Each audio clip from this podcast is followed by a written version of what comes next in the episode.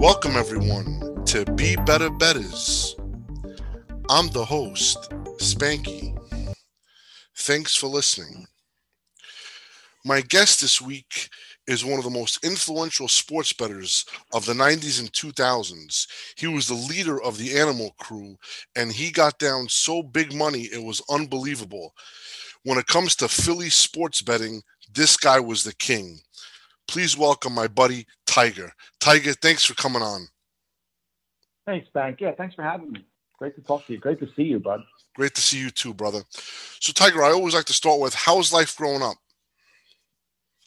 It was good. You know, I was a suburb kid, you know what I mean, but just outside the city. And, you know, I was kind of into gambling my whole life, really. We were, you know, we bet a little bit as kids, and, you know, we were into that stuff, and life was good. You know, I got a job when I was younger at a restaurant in Overbrook, which was a, you know, bicycle ride from Havertown where I grew up. And everybody in that place used to gamble, and it was fun. It was my first exposure to real sports betting. And when you so as a kid growing up in the Philly suburbs and all that stuff, was sports betting was just everywhere. Everybody did it. Everybody, you know, were there tickets, football tickets, to, you know, guys calling bookies. How was it? So that's the thing. When I grew up, we would play cards. We would be down at the schoolyard playing cards, gambling on stupid things. But we didn't do a whole lot of sports betting. When I worked at this place called Amelia's, you know, those there was bookies and betting in there, and that's when I was first exposed to it. And I got a job at a deli in Havertown, and you know, so I had two bookies that I could bet with, you know, that I knew they could bet.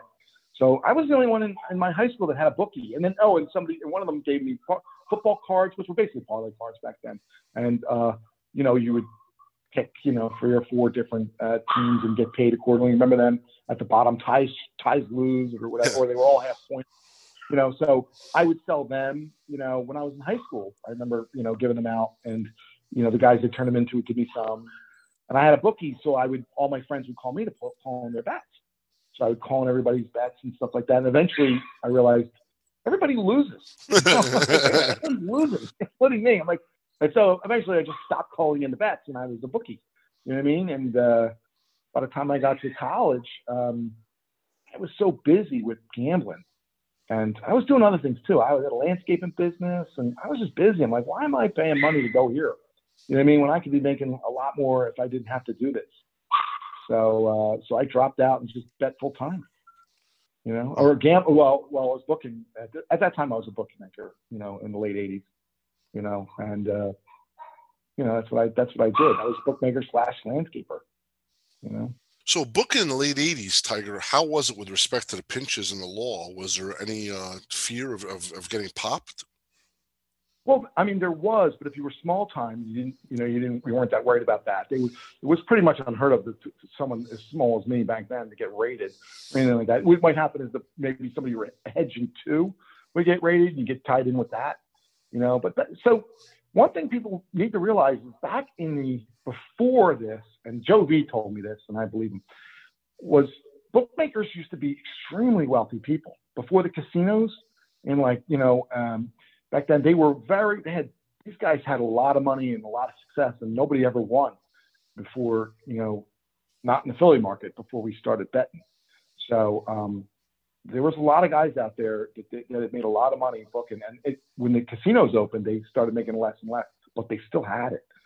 So, and it was still, and in the late 80s, pretty much, you know, the only way to bet was pretty much still, you know, you didn't go down to the casinos very often. You were pretty much still betting with your local bookmaker. So there was a lot of money to be made. You know, the market was strong, you know, for people who wanted to bet. So you leave school becoming a bookmaker, and you're able to have a good living as a bookmaker. And you said, hey, I don't need to do landscaping. When did you say, listen, landscaping, I don't even need that anymore. I'm just going to book. I think it was still the 80s when I quit landscaping, probably, you know, 87, 88, somewhere around there when I quit landscaping. And I had a regular job for like a couple months or a year, and I quit that too. And I just basically bet. Yeah. You bet or booked? You were booking then. I say bet. I mean, you know, I always did book. I mean, you know, I meant book. You know, it was mostly, but in the late 80s, it was definitely mostly booking. Yeah. You know, so when did you wind up saying, hey, listen, I could supplement this bookmaking earn by betting? Because, you know, did a light bulb come off? Did you see? Okay, yeah, you know, the light bulb was taking bets from Mike R. So he would win. And I was like, wow, this is possible. He's winning. This guy's winning. What's he doing? So I was fascinated with the lines moving and what that meant. You know, games 4 goes to 5, goes to 6. You know, how often do these games score on these numbers? You know, how much is that worth?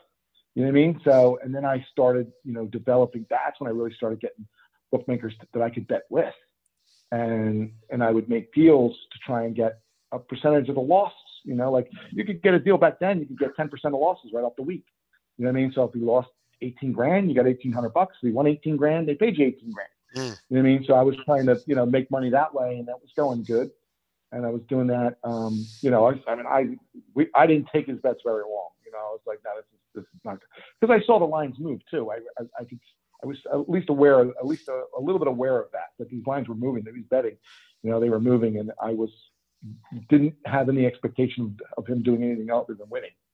So I stopped, and I just moved his bets. You know, but I was still a bookmaker, still doing okay. And so for those of you guys, Mike R is who anybody that listened to the Fats podcast, Mike R is who Fats referred to as the businessman. So Mike R, let's describe Mike R, because I didn't know Mike personally. I knew Mike Junior, his son, but tell me about Mike R. You know, how you know, when you had him as a customer, he kept beating you. You know, how did that relationship start develop? It was good. You know, he owned a lot of businesses, you know, and he's a very good businessman. He's very smart when it came to business. And I learned a lot from the guy, you know, and everybody did. Like, looking around now, like, so many people have been so successful that were his, like, disciples. And I think of all the different people in the Delaware County community that, like, came up through Mike, you know, and him as their mentor, you know.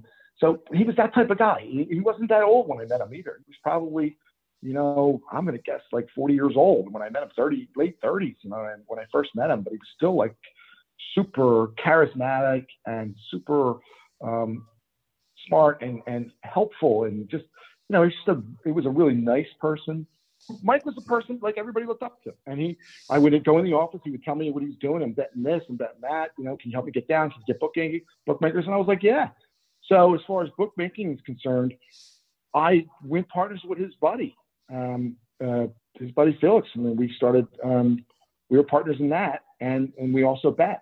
So I worked under Felix for a while, and it was going good. And I was so into the betting. What I did was I decided that I wanted to stop the taking bets entirely by the late 80s, and I wanted to just focus on betting, and I wanted to move to Vegas and just bet. And I told Felix that, and that I was going to do that. And Felix told Mike, and Mike called me into the office. This was only a couple of years after I started working with these guys, maybe less than 2. And he said, I hear you're moving to Vegas. And I'm like, yeah. He's like, well, would you want to stay here and go partners? And I was like, yeah. He's like, we could go like 50-50 partners. And I was like, holy crap. You know what I mean? Like, this guy wanted to go partners with me. And I was like, well, you know, I think I only had like $100,000 at the time. I was like, I got $100,000. He's like, well, give me the $100,000. And I'll back the company, and we'll bet, and we'll see how we do. I was like, oh, that sounds great. So then I went to the big office, which was so, you know, it was just me and Felix and, you know, maybe 1 or 2 other clerks in the small office. I went to the big office and I got there, and I'm in charge, like day one, okay, which was weird. Now these guys were all telling me what to do, and now I'm Mike's partner, and and it's totally up to me to decide what to bet, and you know what to do, And I met all these guys, you know, Rooster was in there and Baba, who's the sheep, and, you know, Art Card and Steele and Danny Doyle, and all these people. They were all like, you know, in one way or the other, they're all like different degenerate gamblers who would just, but to a man, they were all about betting the right side, you know, like, let's, you know, get the plays and just bet our brains out on the plays. And I had a very different idea of what I was going to do in that office. And so it wasn't very smooth in the beginning. You know, I was also younger than everybody in there. So I wasn't that well received because, you know, I was more about building powerful positions. And so if a basketball game was 4 and it started moving, okay, if that game went to, you know, 4.5, 5.5, by the time that thing's popping 5.5, I'm laying the 4s, you know what I mean? And I'm building that position up. I might bet 20, 30,000 minus 4. Somebody comes in, wants to lay 5. I'm going to put that person down for 20,000 minus 5. Now I'm laying 4.5.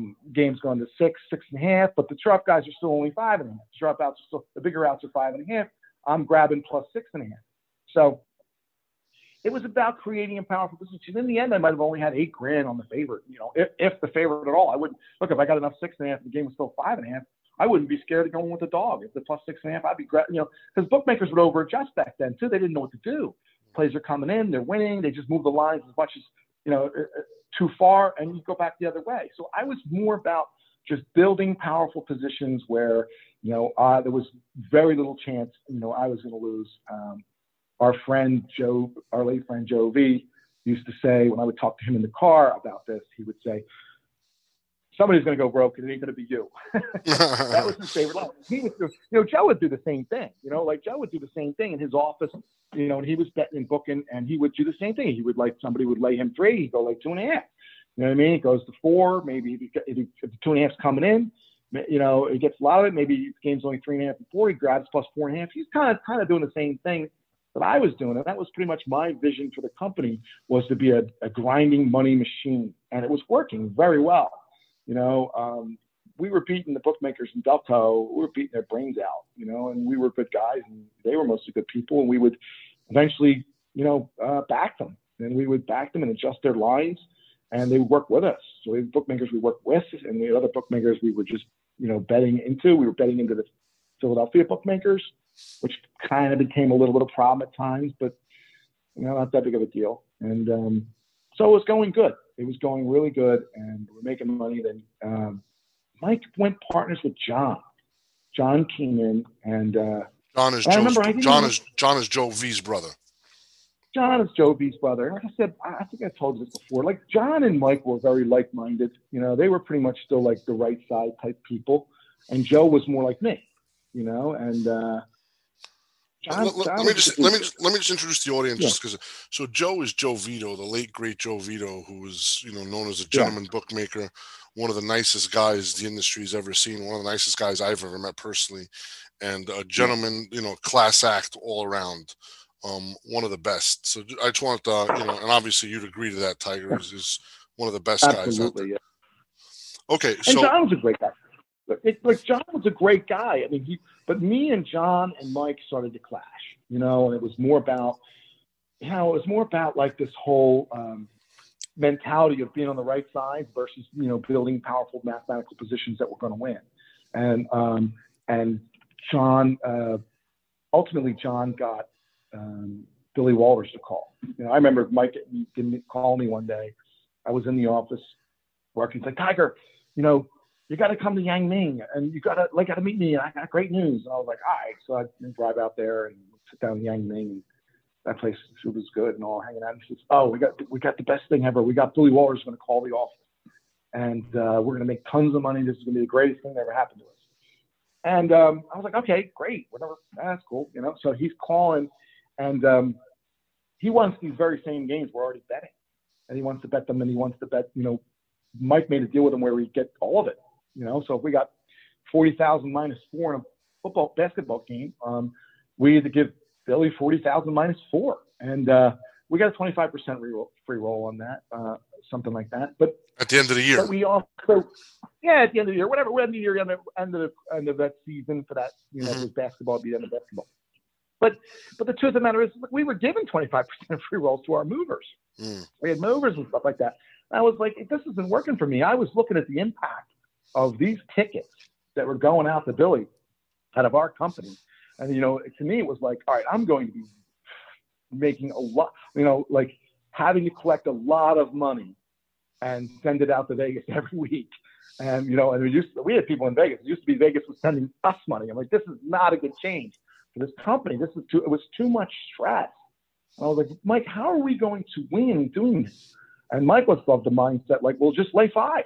And I was like, hold on, I can't, so you can't just lay five, it doesn't really work that way. It's not that easy, these day-to-day sports will grind you to death.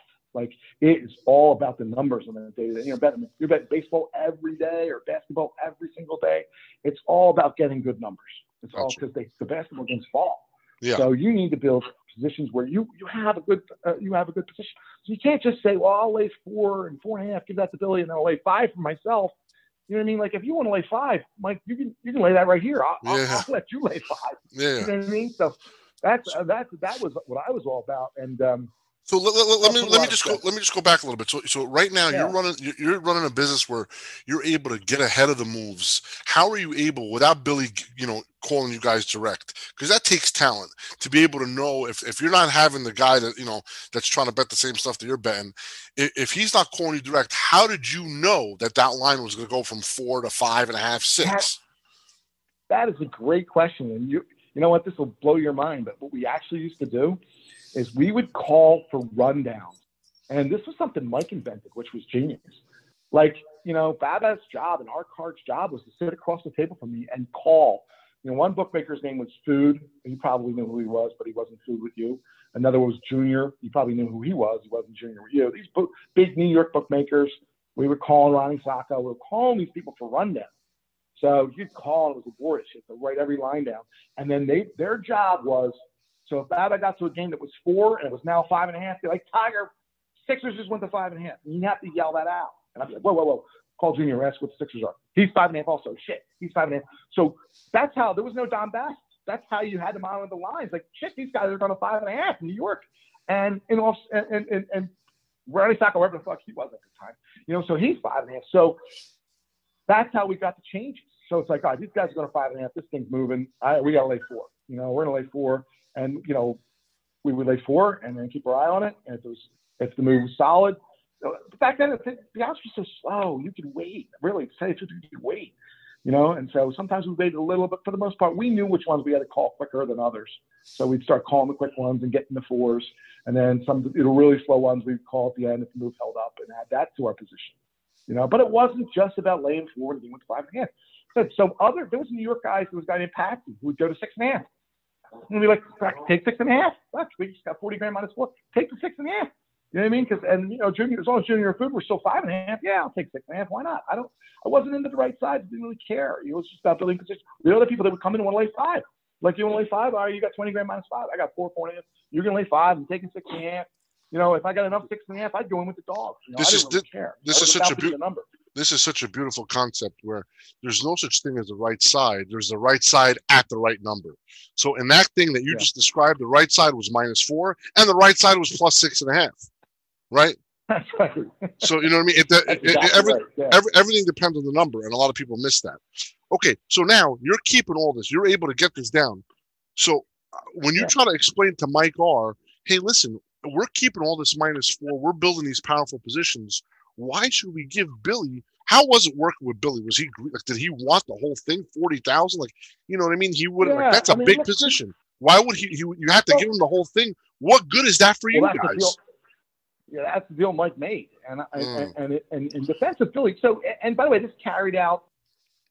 I'm going to say my entire rocky relationship with Billy. This is totally not. This is not something that Billy was being unreasonable. Remember, he's the guy who made it go from 4 to 5.5. So in his mind, this is my bet. Now, my position wasn't unreasonable either. One thing I learned in life as I get older, reasonable people disagree. My position wasn't unreasonable either. Like, wait, these are my outs. Like, that's my -4. He's like, well, that's my game. You know what I mean? So even when I end up in Vegas and competing for lines, for games and stuff like that, in his mind, I'm stealing his money. Well, in my mind, I'm like, dude, the game's 5.5. I'm working laying 4. All right, give me a break. So somebody catches a 4 to Stardust, and one of my runners and his runner's mad because he was in the bathroom. That shit would happen. And it's like, I'm sorry, the game's 5.5. I didn't steal anything. I see a 5.5. I'm laying 4. I don't care who bet it. You know what I mean? So that was a that created a lot of stress on the relationship between me, Mike, and John. And And meanwhile, Joe had been in jail, and he got out of jail, and then they had a conflict. John and Joe had a conflict, and I just love Joe to death, and John, again, nice guy in the world, really nice person, but him and Joe couldn't be more different. And I saw the world the way Joe did, so it just caused stress. Now, looking back, I wish if I had been more mature, because I was a young, cocky gambler who was going to win, and I knew it. And if I had been more mature, I think I might have been able to do a better job of saving the relationship and not letting the animosity build to the point where I was taking Mike's bets. I mean, that's what was ended up happening. I was like giving him the -4.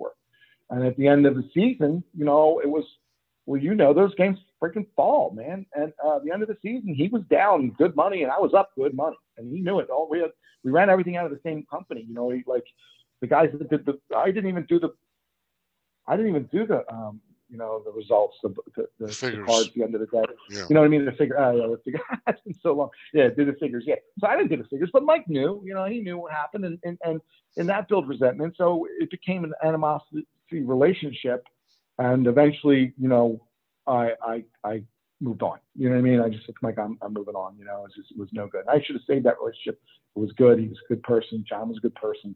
And I was immature, and I should have done a better job of explaining why I was doing the things I was doing and all that.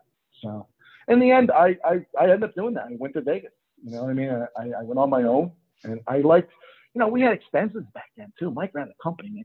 He'd come in the office with a bag of cell phones and start handing out like Christmas, like lollipops. And the cell phone back then bill was $1,000.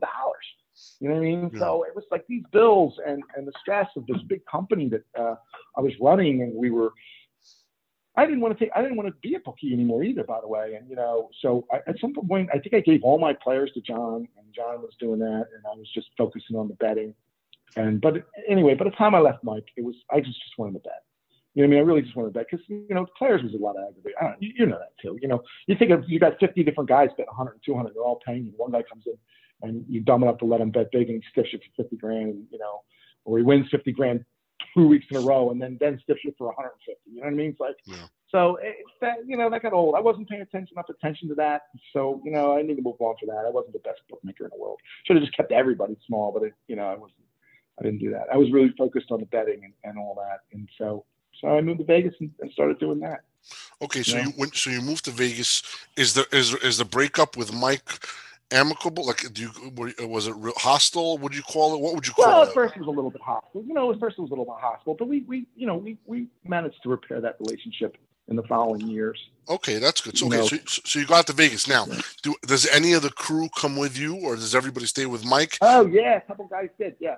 So Bada, she came with me, and another guy named Pete came with me, and another one of my guys ended up coming out there too, Stevie. Yeah, so I ended up with three guys out there that were like, and we just kept it really. Our big thing was keep it low key, run around, grab the good numbers, find a way to earn with them, and just keep our expenses low. I wouldn't even pay these guys. I made them take free rolls. I said, look, you get a little free roll. I'm not paying you. Hope you have money back. We rented a house and everybody had a room. That's it. You got a room here and I'll buy the food. That's it. I'm not paying because I didn't want any bills. I wanted to just grind some money. We would go out there in baseball season, and baseball was a grinding sport. You can make money grinding in baseball out there. You wake up in the morning and you bet John Smoltz and Tom McGlavin -67, and by 7:05 or 7:35 you're taking 90 or 200. You know what I mean? So it was like, it wasn't that easy. You had to be careful. But it pretty much was. We were grinding. In baseball, you would build up a lead in baseball season, a little bankroll. And the first time you'd start actually betting, and you had to be right, it was perfect because preseason came right at the end of baseball, right before regular season. And preseason was easy. I mean, that was just silly. If you were reading and did a lot of hard work, they would pretty much tell you what they were going to do. You know what I mean? And if you read between the lines, you knew, like, this team's not going to play. They don't give a shit. And this other and coaches had tendencies to where, you have to take notes. You know what I mean? If you want to be professional at something, you have to write down everything that's happening. And you could use those notes the following season. It was very big, very, very helpful. When I started taking notes, things got much better for me on the leads I would take and the things I would start betting. And I gradually went from a numbers person building numbers bets, because I wasn't a handicap. I didn't know, couldn't name these players. I couldn't name, I didn't know spots. I didn't know anything. I had to learn it all. And I was, the only thing that kept me alive all these years, and people thought I was really sharp, was the numbers. I was playing games with numbers. I was the first person to mess around with the run lines in a serious way. And I discovered they were wrong. And that was very helpful when you're betting baseball, when you had a whole set of lines that was very, very wrong. And I figured out why that was. And it took me a while, but I figured that out. So that was helpful. Get into that. Get into that a little bit. Talk about the run lines back then. All right. So what I would start, somebody, who was it then? The lines were basically, if you bet, obviously a run line is a run and a half. So if you bet the Braves at 200, they'd be a run and a half even. You know what I mean? Maybe back then it was run and a half flat or the favorite 20. You could probably bet the Braves minus 200, and if you wanted to play a middle, you could bet plus run and a half even. I didn't always play middles. It wasn't just about that. But what I would try and do was I was trying to figure out what they were worth. What was a run and a half worth? And how much was that? So if somebody was betting the dog plus $1.80, should I bet plus $1.80 or should I bet plus run and a half minus a quarter? You know what I mean? And that took a lot of work. And I know something was wrong. And the thing that was wrong was the bookmakers used this flat 100 cents. So they were using pretty much 100 cents on no matter what it was on home teams favored by 1.5. So what that basically meant was if you were a $1.50 favorite, dog would be plus 1.5 minus 50. And if you were a 2-to-1 favorite, the run line on plus would be plus 1.5 even. So it was 100 cents. But the math didn't make sense because I was looking at the middles. If you play a middle minus $1.50, plus 1.5 minus 50, and the favorite minus 50, your odds would be basically you'd be getting 4-to-1. If you bet 10 grand both ways, you're risking 5 grand to win 20 grand, right? Pretty simple. Yeah. Here's where it gets tricky. If you bet 10 grand minus 200 and 15 grand plus 1.5 even, now you're risking 5 grand still, right? Because it's, if the favorite loses, you're down 5 grand, right? Because you lost 20 and you won 1,500 on the dog, 15 grand on the dog. Or if the favorite wins by 3 runs, you're winning 10, but you lost 15 grand on the dog. So either way, your risk was still 5 grand. Yeah. But if the favorite won by exactly 1, mm-hmm. now you won 25 grand mm-hmm. instead of 20 grand. So now you're getting 5-to-1. I was like, wait a minute, that's interesting. So why are they using a flat 100 cents? And they just didn't put a whole lot of thought into this. Well, there's a reason later on, and I'll explain it. And by the way, it gets even better. So at 4-to-1, you need basically 20% to break even because it's 1 in 5, which is 4-to-1. So 20% to break even if you're getting 4-to-1. If you're getting 5-to-1, you basically need that's 1 in 6. So you need 16.6% to break even. And if you were getting, if you bet something like minus 250, you could get plus 1.5, plus 30. And now you're down to that's 12.5%. Mm. You know, that's all you need the favorites to win by. And the thing is that too, Spank, was these favorites, the bigger the favorite you are, the more likely, one of the things that I used to categorize the factors that influenced how often they fall one. Obviously, the number one thing was being home. There was a lot, mm-hmm. You fall one a lot more by being home because the game ends as soon as you win by 1. But there was also the bigger favorite you were, the more likely you were to win by 1. Because what would happen is as you got closer to above 50 and closer to 200, as long as you went too far above 200, it's easier to take. Let's say you need 20%. It's easier to take 20 out of 6. Let's do 2-to-1 favorite. Now you're a 66.6% winner, right? 33% losers. And I say 2-to-1 favorite, I mean a man-to-man price. So the line would be 210, take 90, but the man-to-man price is 2-to-1. So you're going to win 66% of the time. It's easy to take 20 out of 66 than it is to take 20 out of 50-50. Mm-hmm. Does that make sense to you? So it's if the game's a pick, stuff that you got to win. So almost, 40% of all the games have to fall 1 on these picks for you to make money. It's new 20%. Whereas if you are betting a 2-to-1 favorite, only less than a third have to fall 1 for you to make money to get that 20%. So that was one of the factors. The other thing, so I started noticing that these run lines were wrong. I tried to figure out why, and I had a theory as to why. I think that just people would tend towards laying a run and a half when the lines got high because they don't like. Nobody wants to walk into a casino with. I learned this in boxing.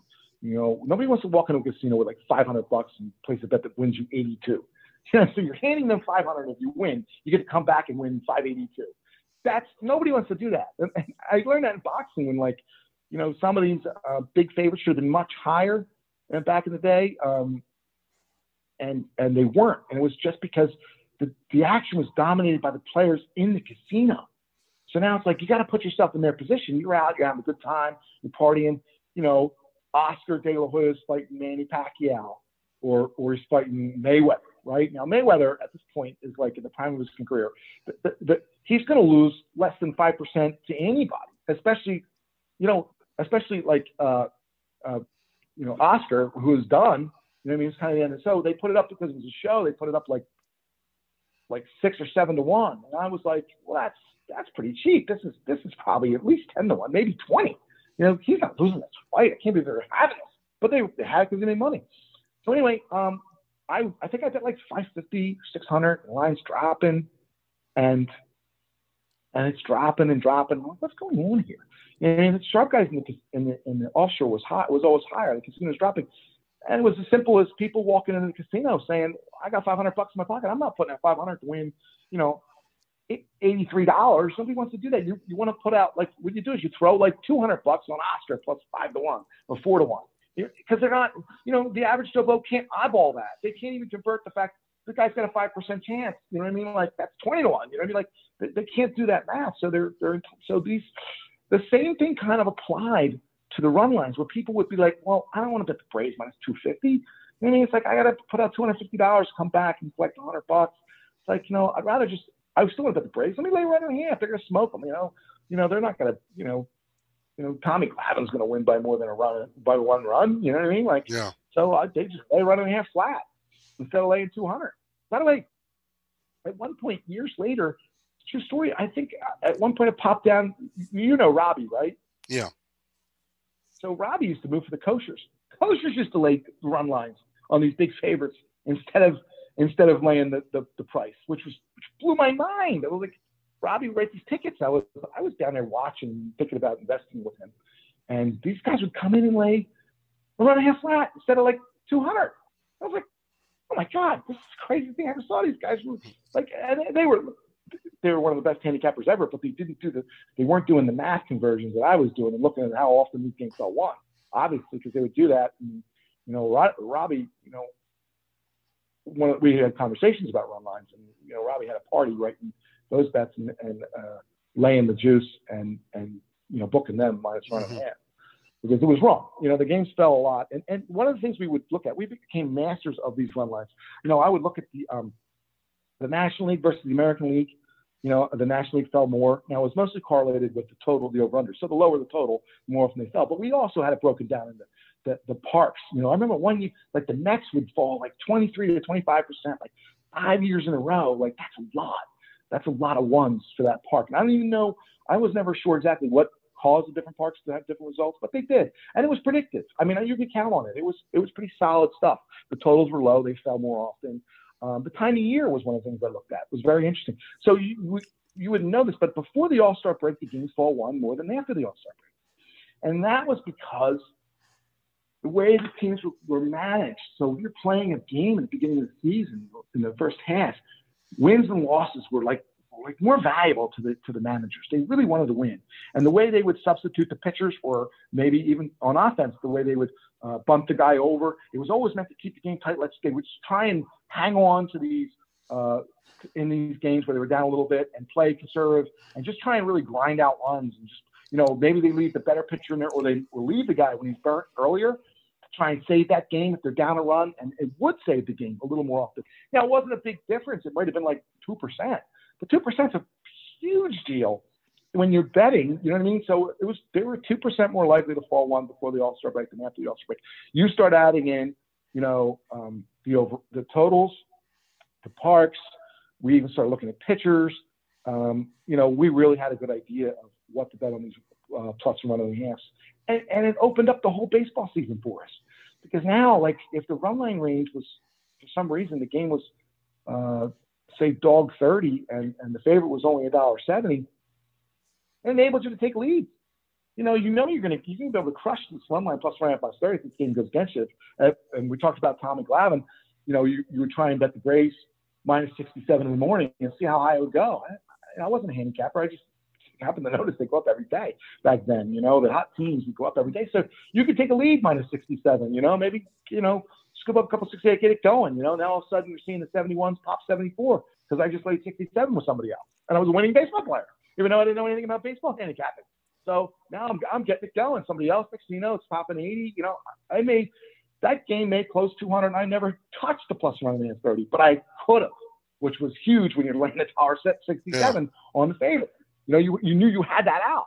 This is why they call them out. It's the way to get off the game. It's like, ah, shit, coming back, don't take it right at minus 30. You know what I mean? We'll just, you know, we'll just do that and hope it falls one because we knew that that was an earn. So it opened up the whole baseball season for us. So, you know, in what you're talking, Tiger, because this is really good. This is great stuff. Would you say that knowing which way a line is going to move is actually more important than winning a game? Yeah, it was. It certainly is. In day-to-day sports, it is. You know, on the Super Bowl, maybe not. But then the Super Bowl is usually, back in the day, was dominated by soccer money, so it didn't matter that much. You know, maybe not the NFC Championship. But in the day-to-day sports, those number hits will – that's the most important thing, is knowing which way it's going to move. If you like the underdog and it's going to go up, you better wait. You know what I mean? And if you like the dog and it's going to drop, then you better hurry up and get that best number. That was my thing. I wasn't that into the handicap. That's what we do also. How important is that talent? And how did you fine tune that? Like, how did you get so good at it? You know, just it's interesting just to hear that. Yeah. Well, you know what? You had to be laser focused. You know, you have to focus on, you know, you had to come in and find out, you know, you create a sheet every morning. You write down the name of the teams. You work in baseball. You got all the teams here. You got the lines from all the different outs. You know, eventually we had the Don Bass. We had those outs up there, and you knew what the lines were doing and where they were going, and you knew exactly where to go to get what you needed to get to keep building your positions, always trying to make up 1 or 2% on everything you bet. You know what I mean? I'm laying 67. That means I could take 71 or 69 somewhere. You know what I mean? And it was all about focus. You know, you interviewed Fats, and I love Fats, and he's the greatest. But Fats' biggest problem was he was always focused on the wrong things. He was about people. He's a people person. So my buddy Chip went out there to be a runner for Fats, and I remember Chip went the wrong way. He went like down Sahara when he should have cut over to Charleston and gone up Charleston and down that way, whatever. And Fats gave him like a half-hour speech about which way to drive to the quickest way to get to the stardust. You got to go in the back and all that. Meanwhile, you know, lines are moving all over the place. It's like, you know, you got to focus, man. You got to be like focused and care about every penny on every game and what it's doing. It also would help with like, so those guys with their phones. So, you know, Walters would come in, you know, basketball every night, you know, and like 6 to 6:30 was the phony half hour. You know, and they bet all those things the wrong way. And if you were paying attention, you would notice things like, hey, they missed that guy. They laid 5 at all these guys, and they missed the 4.5 over here. You know, like, yeah, that's kind of that's fishy to me. You know what I mean? Or they missed this big out, so they bet all these 10-dime outs, and then they missed the 20-dime guy. You know what I mean? It's like, so if you were really focused, you'd be like, all right, So now they're laying 5.5 on a game, and you happen to remember they missed a couple 5s on the way up. You know what I mean? You're quicker to grab a 6.5 versus definitely grab a 7. Shit, you know what I mean? So, but that focus, like that's huge. Like you gotta have that intensity when you're in the office and you're watching this. You gotta know, like, wait, something bothered me. Grab that 7. You know what I mean? Like turn around a minute later, it's 4.5. You're like, shit, thank God we got that 7. You know what I mean? You know, so it's like, stop waiting 5.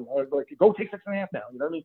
So you really have to be paying attention, and you got to guard your position. So the minute that game starts, you know what I mean? You really got to. And I respected the money that came in.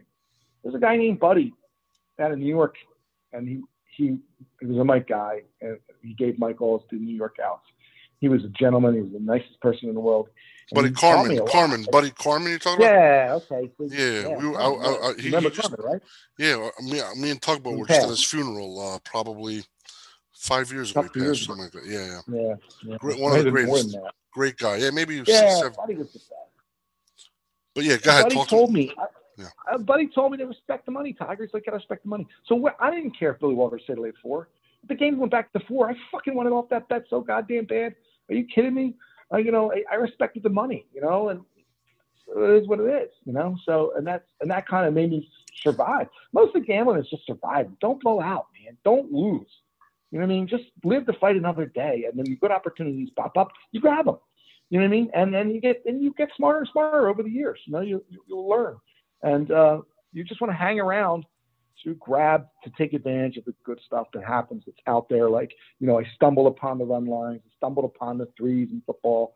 You know, things you stumble upon wrong numbers. You know, good outs here and there. So you just want to stay in the game is long enough to do that. And I kind of got better at gambling, at handicapping as I got older. I got better at, you know, basically handicapping the NFL, and it was too much work to do anything else. It's all about focus. You know, it's all about focus. People would try and work every sport. Good luck to you, man. That's, you know, I quit basketball first, and I eventually quit baseball because it was just too much work, you know, and you got to focus on what you're doing. Now, when you say focus, you're talking about focus handicapping. When you say it's too much work, you quit handicap. It's hard to handicap every sport, but playing numbers and knowing how lines are moving, you can do that all year round. Do you think? Yeah, absolutely. You can do. But it's still both focused. Like, you know, like in the end with gambling, with NFL. Listen, just because I was handicapped doesn't mean I didn't focus on the numbers. Oh, yeah. I handicapped. I knew what I liked, and I waited for it to start moving that way to play, or waited was going against me. I waited. It's still, it's an art form. You have to, they're totally different things. Knowing, like, working the numbers and handicapping, two totally different art forms, two totally different sciences that you have to mesh together and make them work together in a strategy where you're just being careful of, you know, when you place your bets and how and all that. So you're one of the few guys I ever known that was so good at both. You were a great handicapper where you knew the right, you know, you were able to know the right sides. You did a lot of great reading, and you also had the art of knowing which way the line was going to move and the numbers. If you had to just choose one skill, let's just say if you have to hone one skill, for anybody that's an up-and-comer or something that's an important skill, if it was just one of them out of the two, which do you feel is more vital? Honestly, I think the numbers are more important. Gotcha. You know what I mean? The numbers are more important. If you're at the end of the day, if you're not beating the number, and beating the number, there's a lot of ways it's going to cat. Beating the number means maybe you laid 1.5 on a basketball game and it closed great. Okay, you beat the number. Or maybe you laid 2. And somebody laid 2.5 with you, and it closed 2.5. Well, you still beat the number. You know what I mean? It's you know, so or maybe you laid 1.5, it took 3.5, and it closed 2.5. Well, you beat the number. You know what I mean? Like, so there's a lot of ways to beat the number, but if you have to be honest with yourself and look at the sheet, what you bet, and what your positions are, and say, is there value here? You know, it's not that. Look, back in the day, we didn't know. Nobody.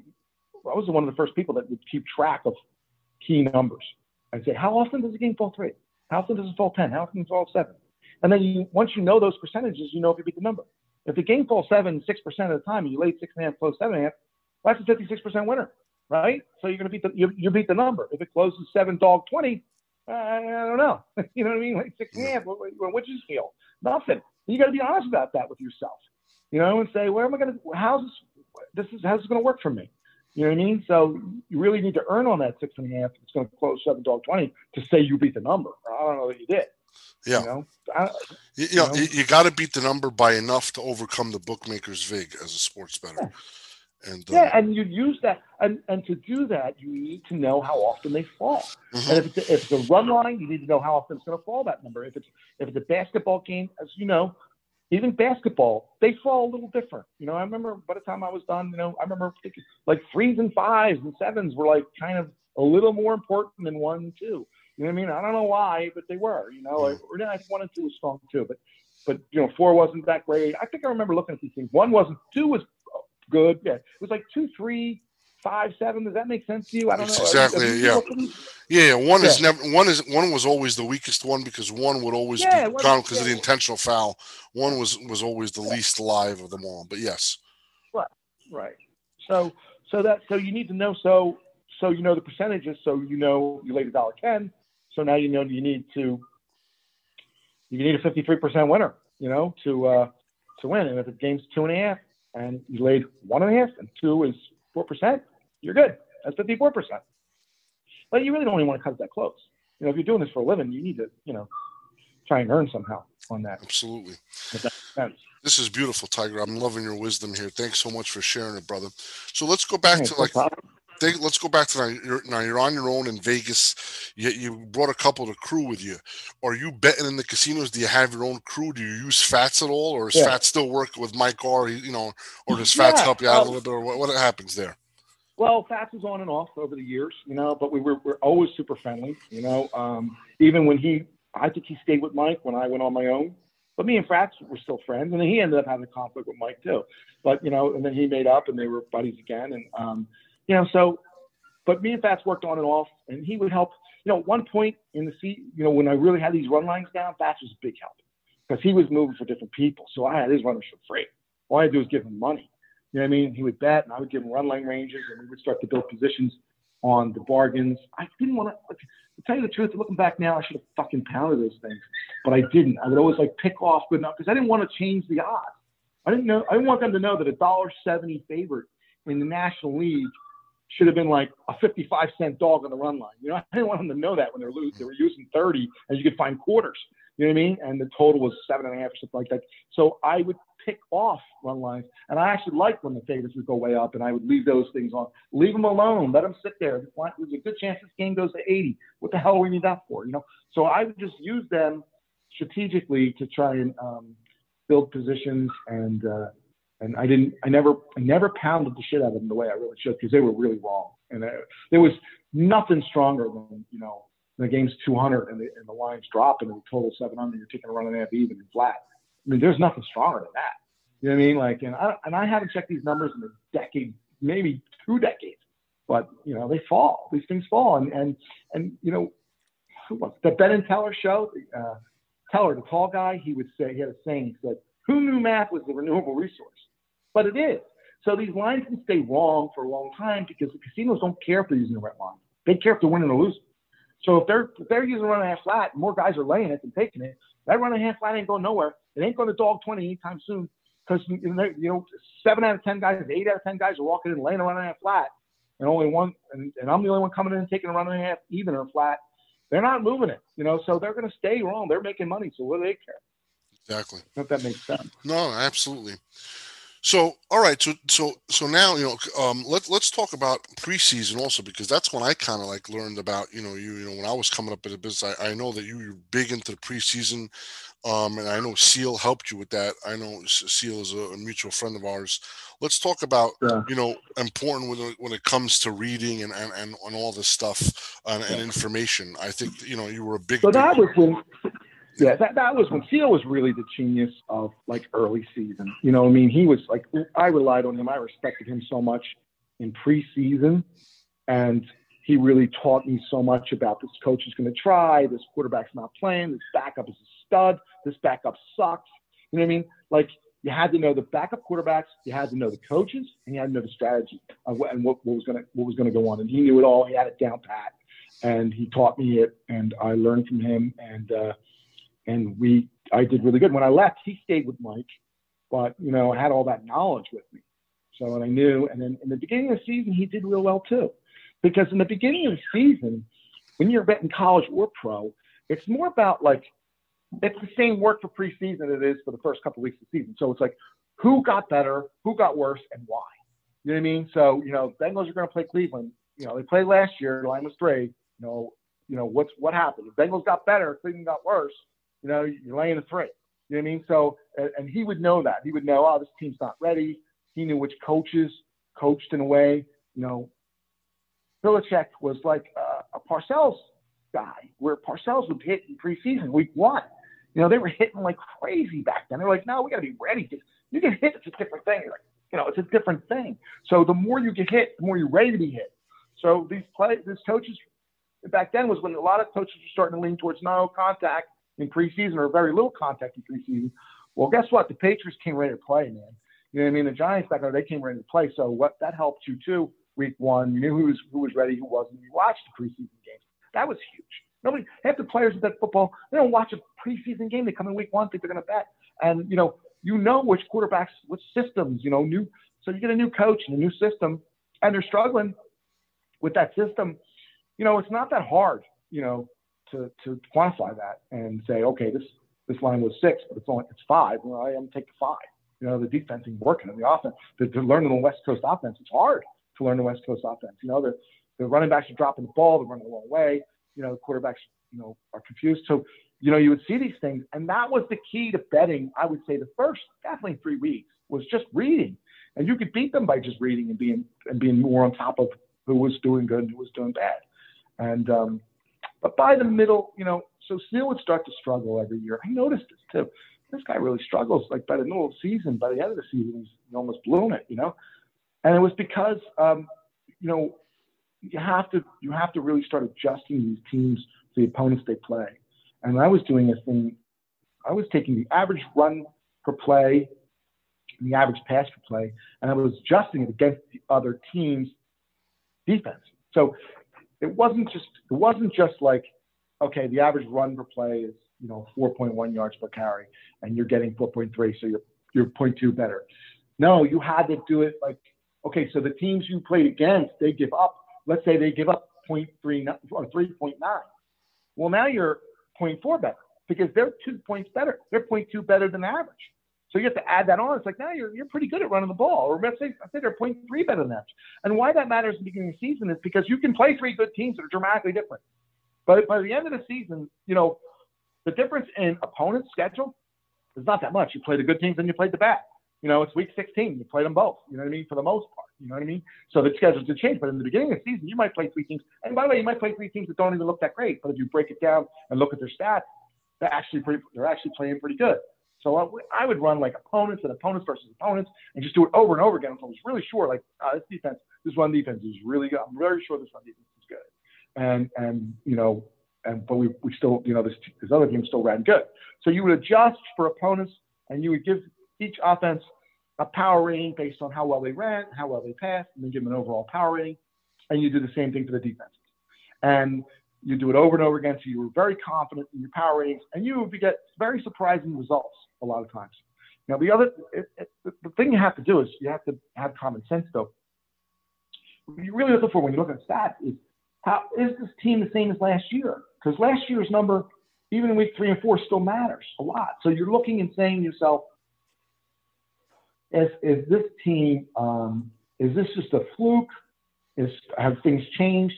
Now, if a team is running a new system, and let's say the last year they were even, an average team. Let's say average on defense, offense, run, pass, all that, right? Just to make it easy. And the following season, they're coming up like 6 or 7 points below average, you know, offense, defense, all that. Well, they got a new coach. They got rid of a couple of key players. So you're not going to regress that. You're not going to adjust that to the mean much at all because, you know, they're coming up like they're bad on defense, they're bad on offense, and it's all new teams, all new coach, new systems, new players. They probably are bad, right? Now, if you're doing, you know, a team that's usually pretty good and you know, it's all the same. It's all the same players. It's all the same systems. It's all the same coaches, and they're coming up point, you know, or 7 points worse on offense and defense, and they're coming up really bad.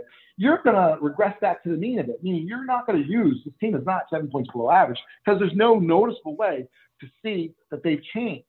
So the stats are like insight into what's happening on the team, and you have to marry both of them together. If you don't, you're dead. And if there's no reason for them to have changed. You know, the quarterback's not hurt, and he's moving okay. You know, the offensive line spot, like, and, you know, so you have to regress that, like, because teams, most things, like, you know, especially over-unders and stuff like that, they regress towards the mean. You know, everything regresses towards the mean, meaning, like, if the average in the NFL is 45 and made the total 60, you probably want to use 55. You know, you want to, like, it's probably, you know, probably not going to get to 60. You know what I mean? It's going to regress. These teams are going to slow down. They're going to calm down. You know, so it's the same thing with the size.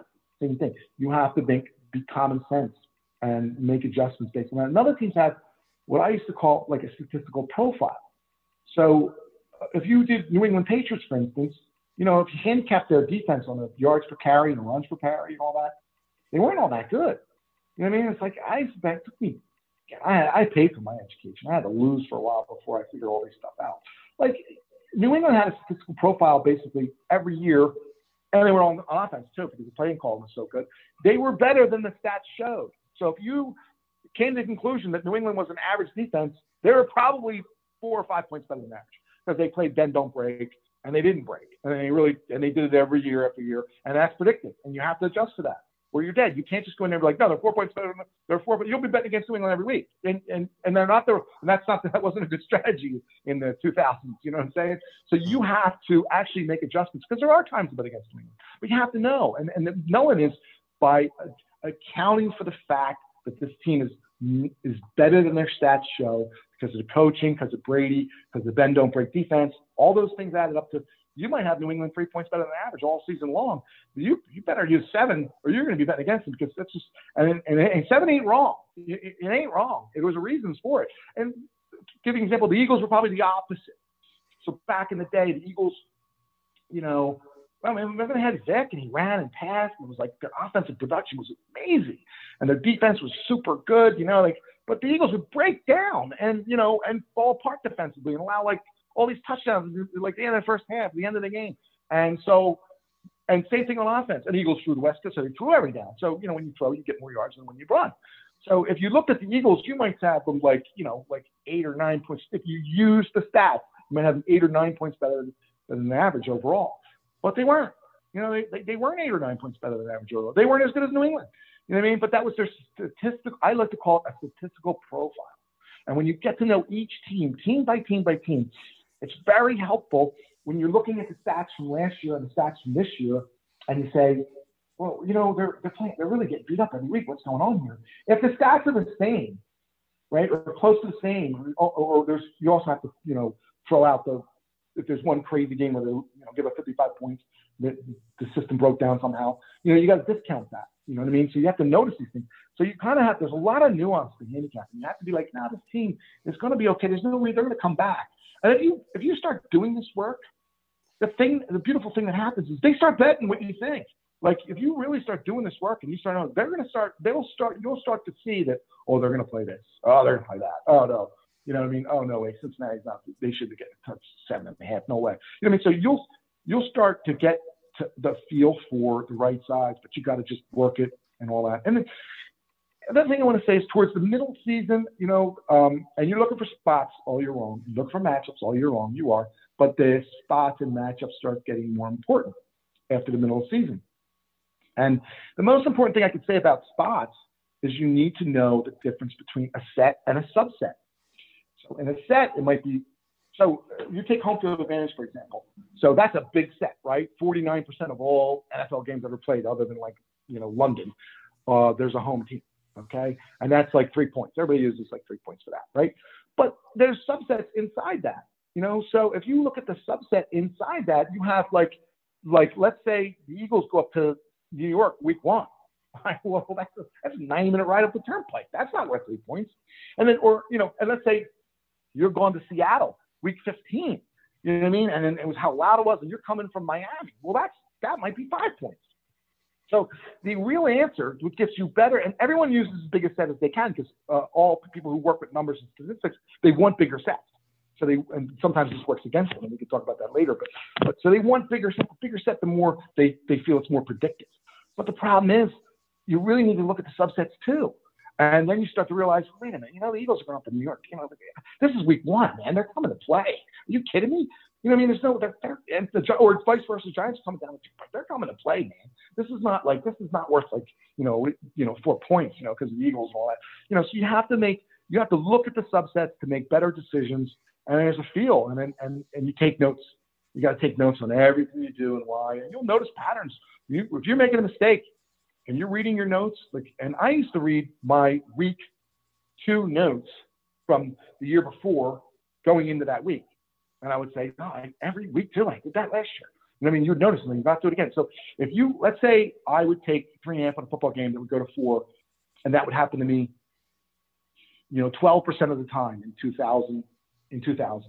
By taking notes and reading those notes, by 2005, that might have been, you know, 5 or 6% of the time. You know what I mean? That really went down. And now you're talking, you doing work and working hard and paying attention is really having a dramatically positive effect on the value of the things that you bet. And that's what gambling is all about, is having, things on the sheet that you bet that's valuable. And don't worry about what you didn't bet. You know, everyone's worried about, I remember in the office, everyone's Tiger, you know, Dinky's killing it with hockey. You know, it's like, great. I love bank, kill hockey, but you know what? I got this run line here, man. I'm worried about what I bet. You know what I mean? You got to worry about what you bet. Don't worry about what somebody else is betting. Worry tremendously about what you bet, why, and what that line's doing until that fucking game starts. You know what I mean? And you'll be okay. I don't know if that makes sense. It's amazing, amazing, fascinating. Tiger, brother, I can listen to you talk all day, my man. Real good stuff, bro. Oh, man. So I got to take a breather after that one, man. That was good. That was just, that was just some NFL stuff. Like, you could talk about these things all day. The run lines, the NFL, the three counts. We the other thing that helped, too, was the threes really helped us in the NFL because, we knew we had the theory that the two-point conversion was going to make – my theory was the two-point conversion was going to become stronger after – the threes were going to become stronger after that because I had been watching the NFL for years, and these – NFL is a very conservative organization, and they were not going to score a touchdown and go for two and the game is tied. If somehow a game got on a weird number like 8, and you're down 8, you're going to use that two-point conversion to bring it back to a tie. Or if you're down – 15, you might go for 2 to bring it back to the key numbers. You're not going to be up 7 and score a touchdown and try and make it 15. So exactly. Same as if you're down 5, you score a touchdown, you're going to go for 2 to go up 3. Exactly my point. So that's exactly what I'm talking about. So going into this, coming out of the no 2-point conversion era, 3 was already like almost 10%. You know what I'm saying? So it wasn't a whole lot before. It didn't take a whole lot of movement to make minus 2.5 and plus 3 an earn. Now imagine that if we're trying to take leads, how strong that is. You talk about needing to get off bets that aren't moving your way or there's some sort of problem. That was very, very powerful stuff. Now I'm killing it all season in baseball. I'm killing it in preseason. Now I'm coming in early NFL. I'm just making shit up. You know what I mean? Game starts going to 3.5. I just coming in, pound the threes. What do I care? Odds are half the people are going to go to 4 anyway. So now I'm like, so I sit back and work, and I've got so many outs, so many slow outs and all that. Like I'm 82% sure the minus 3 is a phony anyway, but I'm going to wait and be patient and let it work and let it process. And half the time, Walters is coming in behind me, leasing 3.5. You know what I mean? Because he made game 1. You know what I mean? So he's just going to, and then you just sit back and you wait. Oh, this guy's 4.5. Yeah, grab that. Oh, that guy's 5. And so you you could get off that bet. I could be the guy that made the game go from 3 to 4.5 and have money. The game's still 4.5 and have more plus 5 than minus 3, and nobody even knows it. Yeah. So that's the power of the 3, because you never had the balls to place that first bet if 3 wasn't 10%. Exactly. You know what I mean? You're dead. You're going to get stuck on it. You're dead. So, I always, whenever we're taking leads and we're playing numbers, it's so easier to lay 2.5 than take 2.5. Because if you take 2.5 and you're wrong, you're screwed. But if you lay 2.5 and you're wrong, it isn't as bad. Yeah, that's true. I have to agree with that. See, the key numbers soak up the results a lot, and they do help you. You can also, if you lay 2.5, you can get ballsy and try and take $1 in a quarter. You know what I mean? And be like, that's not that big. That's not the end of the world. And just, try and put 15 cents in your pocket. And you don't really want to play that, or, take $1.35 in a perfect world. But, sometimes you might have to take the money line. If it really is the right side and the game's flying down and sharp out's going to 1, you're scooping up the quarters anyway. So, you know that, so you're going to get off that game. Yeah. Okay, so you're in Vegas now. You're in Vegas. You're on your own. Let's talk about any raids that you want to talk about. Maybe bring up the time. Yeah, I got raided regularly. I was in after I left, Mike. We were I was in Pennsylvania, out here in Delaware County, and I got raided, and they pretty much thought I was a bookmaker, and I wasn't at the time. I had stopped years earlier. And they thought I was a bookie. I wasn't a bookie. I was so stupid. I would try and just explain it to the cops. You know what I mean? Like, well, let me just explain this to you. And my lawyers laughed at me. He's like, no, that's not how it works. Like, if you say something, even if it's truthful and it's exculpatory, they'll just assume you're lying. If you say something that could be culpable or twisted into becoming culpable, they're just going to use that against you. So talking to them and trying to explain I was no help. And, we had computers in the office. Back then, I remember the cops being like, you got computers in here. as if that in and of itself made me guilty of some sort of crime. You know what I mean? Because nobody was really gambling using computers and stuff like that. So if you're organized, you know, you're moving lots of money. And I was like, guys, the phones aren't ringing. You know, sit down and relax. The phones don't ring. You know what I mean? Like they, you know, so we weren't bookmakers. But anyway, I would always make it. I wasn't like, so Walters was sharp enough. He had his lawyers, and he was, you know, he was a more sophisticated person than me, and he would like fight to death. I got raided again in Vegas in a Billy Walters raid. He got raided. We got raided because somehow we were betting somebody that was betting our games, and he was betting somebody that was betting his games. So that was a common denominator. So they raided both of us. So anyway, he fought and won. I ended up after, like, I'm not kidding, like close to half a decade of fighting with them, of just being like, they said, well, we'll give you 85% of your money back. You take a misdemeanor. And I was like, you know what? I'll be out next month to sign the check, to sign the deal. You know what I mean? So I ended up taking a misdemeanor in like 2000, which was 4 or 5 years after I got raided. So, or 2001, whenever it was, somewhere around there. And that was crazy times. You know, they used to raid people. But after that, I really tried to be low key. I just wanted to be my own, like, little gambling office, just grind out a couple bucks, because I didn't want to get involved with all these raids. Remember, you know, I got a wife and kids, you know what I mean? So I was not that guy who was like, you know, everyone has these blurry images of people in Vegas betting. We just sat around and ate pizza and ate French fries and got fat and never left the house. You know, that was the reality. You know what I mean? The people's images of what was happening was much different. Like, there was no glory. I didn't go to the casinos much, you know? So that's beautiful. Let's talk about a typical day running a betting office. You know, what happens, you know, from wake up till the time you go to sleep, you know, how is it running a betting office? I think that'll be interesting. Well, it's dramatically different in the different sports that you do. So if you're doing a day-to-day sport like baseball, you know, you're waking up in the morning and you're looking at the lines. And again, I'm not here to say which ones are right or wrong. I really wasn't. You know what I mean? Never even handicapped baseball, other than following what the coaches would do, learn a couple tricks from them, but I definitely wouldn't call me a handicapper, just a guy who knew some tricks. And I would make my run line ranges every single day. So the game was $1.70. If the total was high, I might be looking for +11.5, -20. If the total was low, I might be laying a quarter or 30, depending on how low it was. You know what I mean? And, you know, you're picking off those bargain run lines. And so that starts in the morning, but you're watching the lines move. If they're creeping up, you know, you're laying it, you know, and you're just trying to guard all your positions, everything that's coming in. But that's a day-to-day sport. Now, in football, and I'm glad you asked this, because in football, it's a dramatically different thing. In football, you have to make lines on the games. If you're a professional bettor, you think those games on Sunday, you're making lines for the following Sunday on Friday, because you're finally got enough time. You bet your brains off. You're working so hard through Sunday, Monday, Tuesday, Wednesday, Thursday on the games that you're playing that week. You finally get a breather on Friday. You know what you do? You don't take that breather. You make the lines for the following week, okay? And you need those lines for the following week, because when, you know, you're betting on this week's games all the way through Saturday night, you're waking up Sunday morning, you're checking the weather, the wind, injuries, you're watching the lines move, tweaking your seat. You don't have a second to think about the following week. So what you don't want to happen is, so those games are played, you're watching them, you know, you're human, you're going to watch them, you know, and see what happens. And those games are played, you're taking your notes, and all of a sudden they're over. You're exhausted because you're running on adrenaline. And here it is, 7:00 Sunday night, and the next week's line games come up.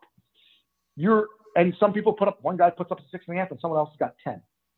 And now this is when you're extremely glad that you took the time on Friday, instead of, you know, working more or instead of taking a break, to spend 5 hours making lines on the following week's games.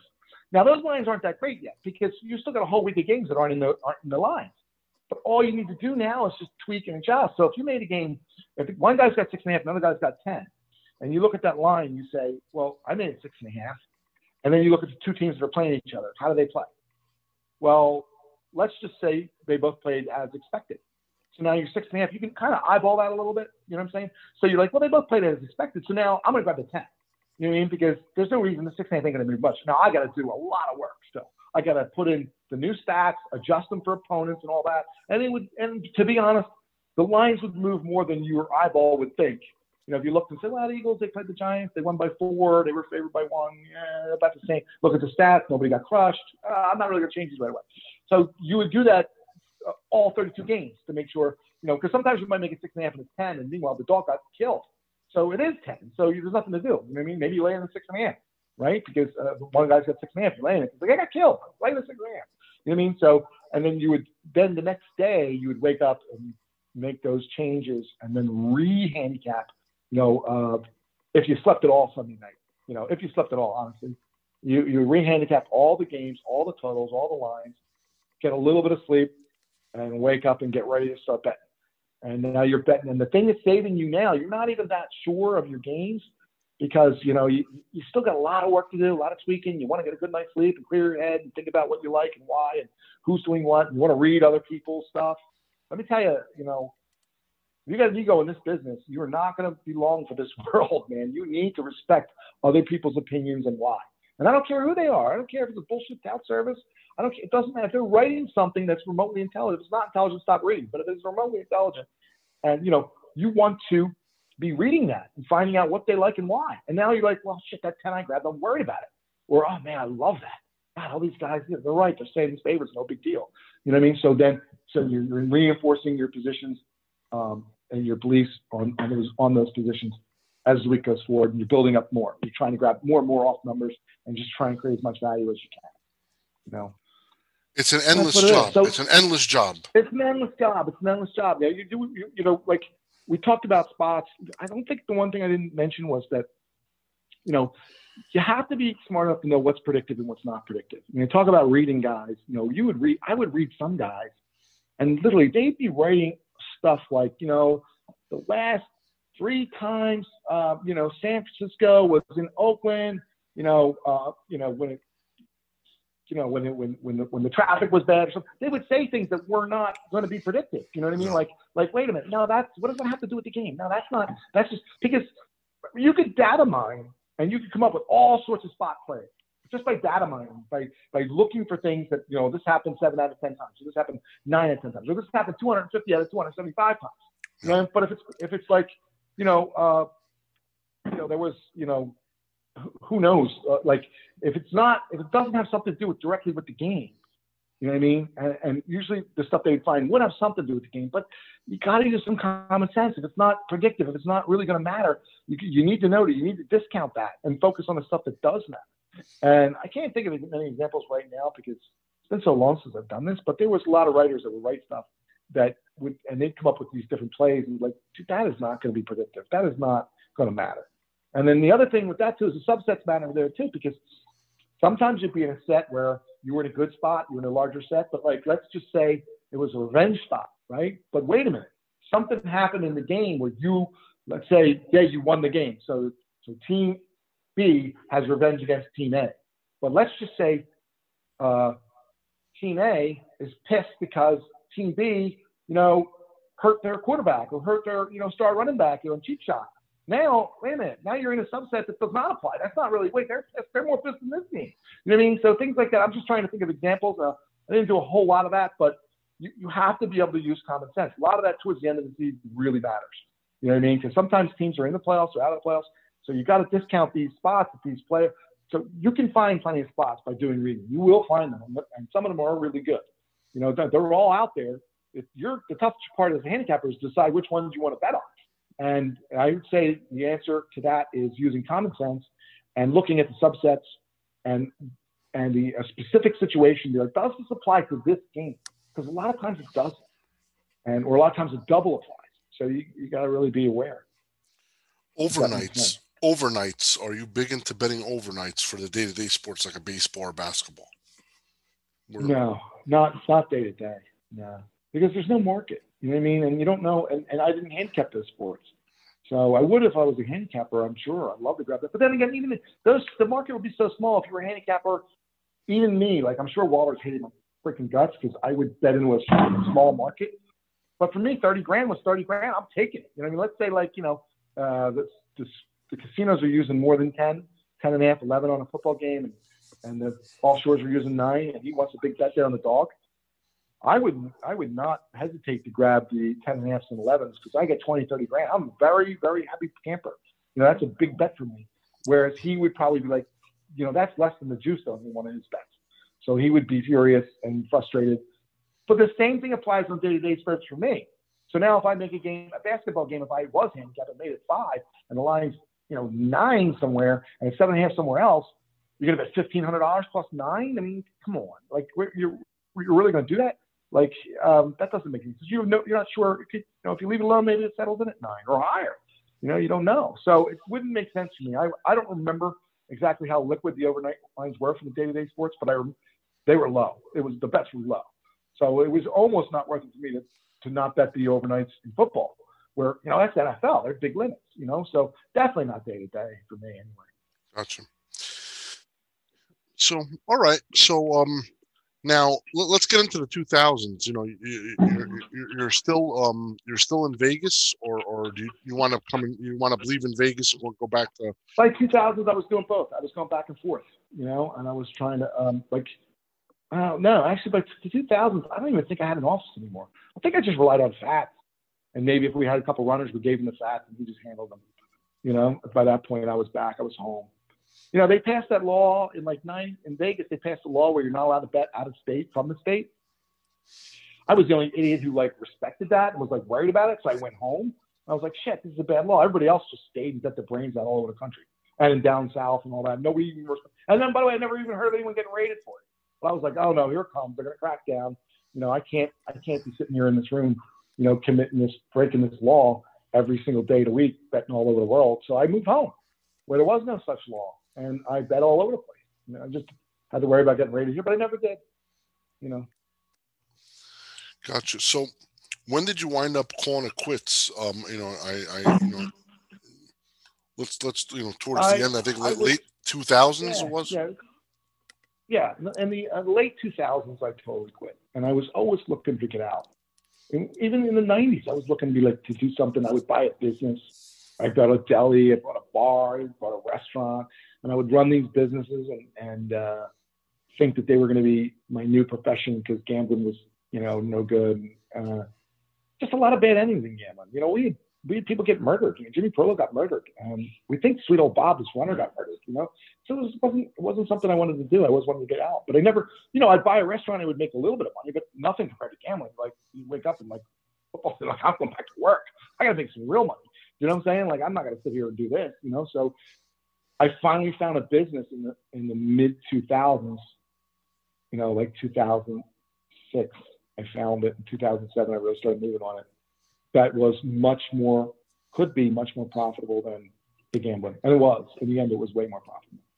Gambling, you know, it's something that, see, everyone loves this gambling, but it's tough. Imagine, so think about it this way, Spank. You're betting, let's say you're betting 50 grand a game in NFL. And you're good, and you got like a 3% advantage. Okay, that's all it's going to be. Let's be honest, you know. So you got $2 million in action total, slides, whatever. 3% is $60,000 a week times 25 weeks. You know, it's not a lot of money. You throw in some earns, maybe you're going to make $2 million. But now I got some people that are getting a piece. You know what I mean? And do have some expenses. You know what I mean? So making $1 million. So you're like, I was like the third best in the world at this, and I was making $1 million. Like I could be the 1,003rd best in the stock market and make $1 million a week. Mm. So it wasn't, you know, the liquidity was, you have two choices when you're in a gambling business. If you want to make more than that, you could wait until the lines settle in and just start betting right in the painted numbers and right up against opposition and be like, so you're taking 4.5 and somebody else is laying 4 and it's still 4.5 and it stays there so much that you can get hundreds of thousands of dollars on. So there's a problem with that. I mean, someone else is betting the other way, right? Or you could do the other thing that like a lot. So I think Walters does all this, all the above. But you could develop slow outs all over the country. You know what I mean? But there's another problem with that too, because that's a lot of that's like the amount of focus that would develop and how hard that would be. Well, I don't have to tell you, it's hard, right? And to develop a network of slow outs all over the place where you can get, and even that network wasn't good for me because remember, I'm betting. I was a professional handicapper in football. So I'm betting Sunday night, Monday morning. By like Monday afternoon, I'm done. Everything I want to have down on, I'm down. I'm just kind of guarding positions, adding a little here and there, subtracting maybe if something happens. But basically, I'm down by like Monday. Most of my good stuff that I want is done. I can't wait for these, you know, for the bookmaker in Detroit to put his line up Monday night. You know what I mean? So it doesn't, it wouldn't make a whole lot of sense. In my space. Move over here. I don't know if that makes sense to you. No, you had such an impact on the business, and you know, anybody that's a who's who in this business knows of how sharp you were and what you've done in the industry. And it's such a pleasure to have you on the podcast. In closing, I always like to ask, you know, the name of the podcast is called Be Better Bettors, and you know, you've already given so much knowledge and so much insight. But if you kind of like, you know, dwindle it down to just maybe a bullet point or a couple of bullet points, what would you say, you know, what advice would you give to an up-and-comer or somebody starting off or even a pro on how to be a better bettor?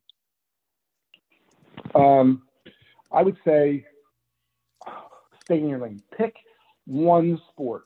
You know, even if it's not even the whole sport, maybe just I would say, first of all, totals are easier than sides. Nobody really realizes that, but they're easier than sides. So I would say pick one thing and focus on that. And if, like, say it's college football, pick one division.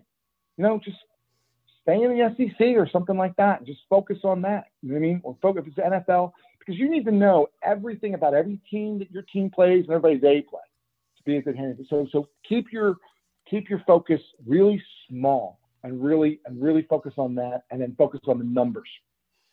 If that makes sense. So just be really careful what you bet and at the numbers you bet them at. And don't try and handicap everything. You know what I mean? It's too hard. You got to stay focused. Tiger, perfect. Stay focused. That's the bottom line. I really appreciate you coming on, brother. It really means a lot, brother. Thank you so much for doing this. I know you don't talk to anybody. I know you're a really, you know, low-key guy, and, you know, it means a lot for you to you know, take the time to do this. Yeah, anytime, Spank. It was good to see you, man. Good seeing you too, brother. Thanks so much, man. Okay, bud. All right, I'll talk to you. Take care. I hope you guys had a pen and paper and took some notes, because that right there was a PhD in sports betting from one of the best in the world, and one of the most successful gamblers that I ever knew personally, and I think that's, you know, has ever been around when it comes to sports betting. So, you know, he don't do interviews, and I hope you guys enjoyed that as much as I enjoyed taping it. Thanks so much for the time. Until next time.